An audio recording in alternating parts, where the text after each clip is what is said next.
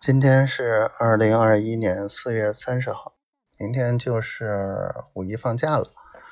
丫头开车家里面出去玩，还挺担心的。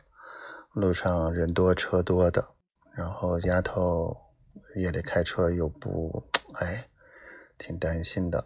今天从早晨八点多钟出门，一直到现在啊，才聊完。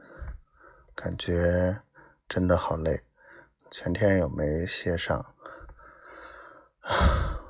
但是我感觉一切有进展，心里踏实多了。